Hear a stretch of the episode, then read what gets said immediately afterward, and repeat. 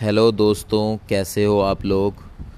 तो आज मैं आपके सामने एक दिन से हमारी जो प्रतिक्रिया होती है सुबह से शाम, उससे रिलेटेड मैं आपसे बात करने आया हूँ।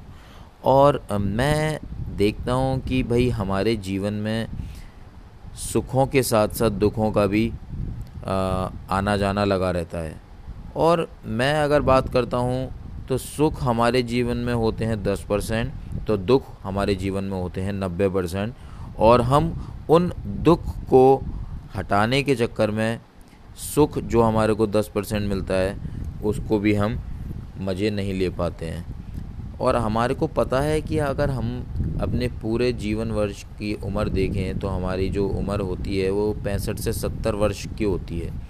जिसमें कि आदमी 20 से 21 साल तक तकरीबन पढ़ाई करता है अगर उसको ग्रेजुएशन के बाद पोस्ट ग्रेजुएशन भी करेगा तो ज़्यादा से ज़्यादा तेईस चौबीस साल तक का वो पोस्ट ग्रेजुएट करके निकलता है। फिर उसके बाद उसको अपना पूरा जीवन नौकरी पेशे में ही निकालना पड़ता है और वो फिर पैसों के लिए इस कदर बढ़ जाता है और लाइन में दौड़ता है कि वो अपनी गृहस्थ जीवन को अच्छी तरह फैमिली मेंबर्स के साथ व्यतीत नहीं करता है और वो भूल जाता है कि पैसा ही सब कुछ है और उसको लगता है कि पैसा ही है पैसा ही है पैसा ही है। बट ऐसी सोच मुझे लगता है कि ये गलत है।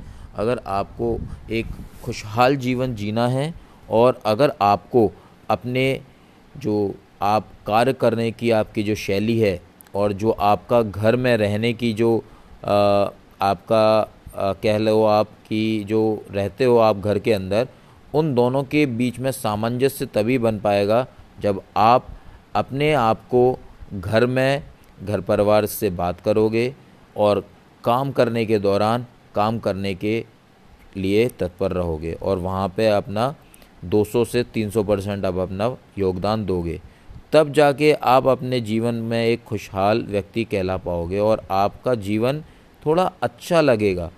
बट मैं ये देखता हूँ कि लोग क्या करते हैं कि आजकल घर में भी और ऑफ़िस टाइम और अपना जो भी कार्य क्षेत्र है, वहाँ पे जाके रोना स्टार्ट करते हैं कि, हाय, मुझे ये प्रॉब्लम है, हाय, मुझे वो प्रॉब्लम है।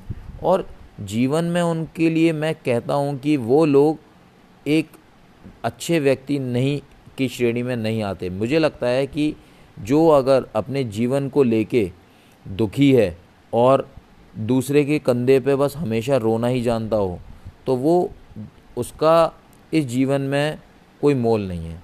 मुझे लगता है कि अगर आपको जीवन जीना है और अगर आपको खुशहाल जीवन जीना है तो आपको चुनौतियों का सामना डट के करना पड़ेगा और उसको खुश होके चुनौतियों को सामना करना पड़ेगा।